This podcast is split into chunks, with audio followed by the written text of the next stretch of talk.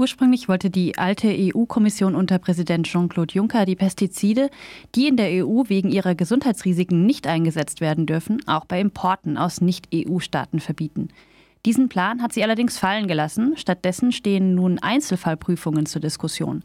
Das heißt, jede Chemikalie soll noch einmal wissenschaftlich untersucht werden, obwohl ihre Risiken bereits in Gutachten festgestellt wurden, die zu einem Verbot innerhalb der EU geführt haben.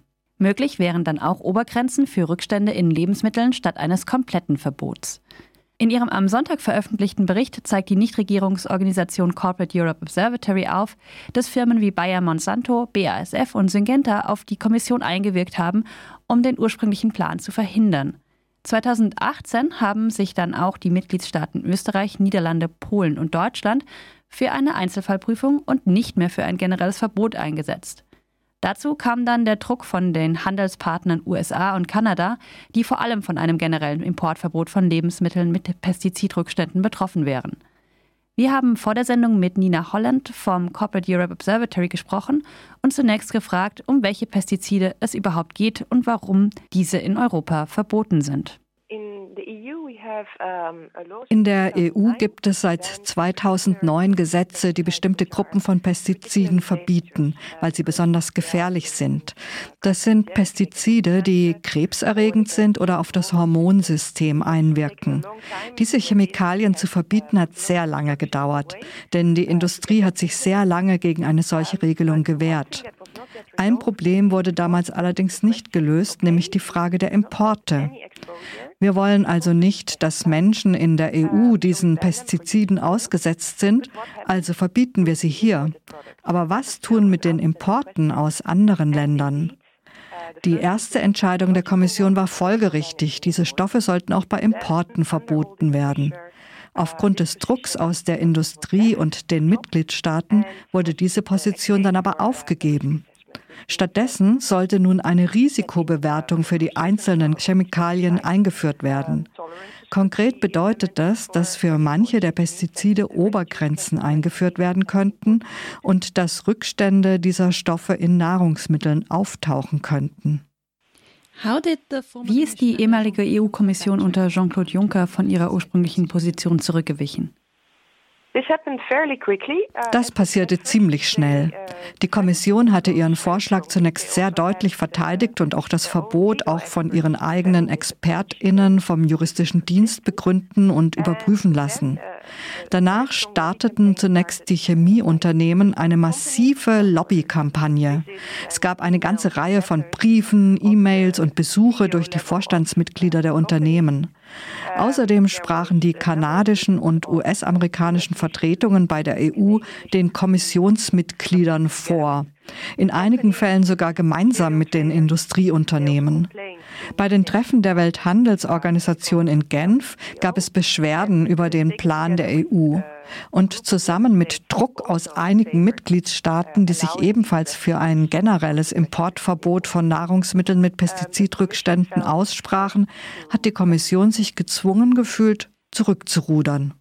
Die deutsche Agrarministerin Julia Klöckner spricht sich ebenfalls für Einzelfallprüfungen aus. Sie begründet das damit, dass dies nicht so sehr eine politische Entscheidung sei, sondern dass die Regeln der Welthandelsorganisation kein allgemeines Verbot erlauben und jede Chemikalie einzeln bewertet werden muss. Hat sie recht? Uh, Woher will sie das wissen? Die juristischen Expertinnen der EU haben festgestellt, dass ein generelles Verbot die richtige Maßnahme ist. Die haben sich sicher auch mit den Regeln der WTO auseinandergesetzt. Leider können wir diese juristischen Gutachten nicht einsehen, weil sie unter Verschluss gehalten werden.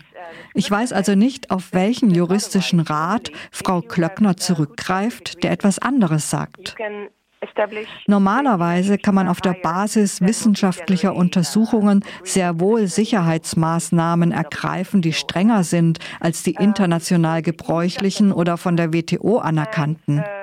Die EU macht das die ganze Zeit. Kanada und die USA drohen jetzt mit einer Beschwerde bei der WTO. Das haben sie allerdings bislang nie in die Tat umgesetzt. Die Ministerin kann also gar nicht wissen, ob ein Importverbot WTO-Regeln verletzt, weil über eine solche Beschwerde noch nie entschieden wurde.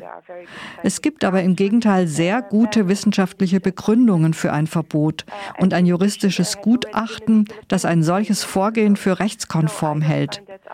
Ich finde also die Aussagen von Frau Klöckner nicht sehr glaubwürdig.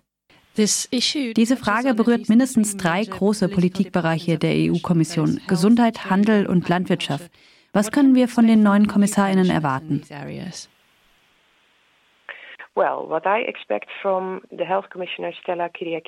Was ich von der Gesundheitskommissarin Stella Kyriakides erwarte, ist, für die öffentliche Gesundheitsversorgung einzustehen.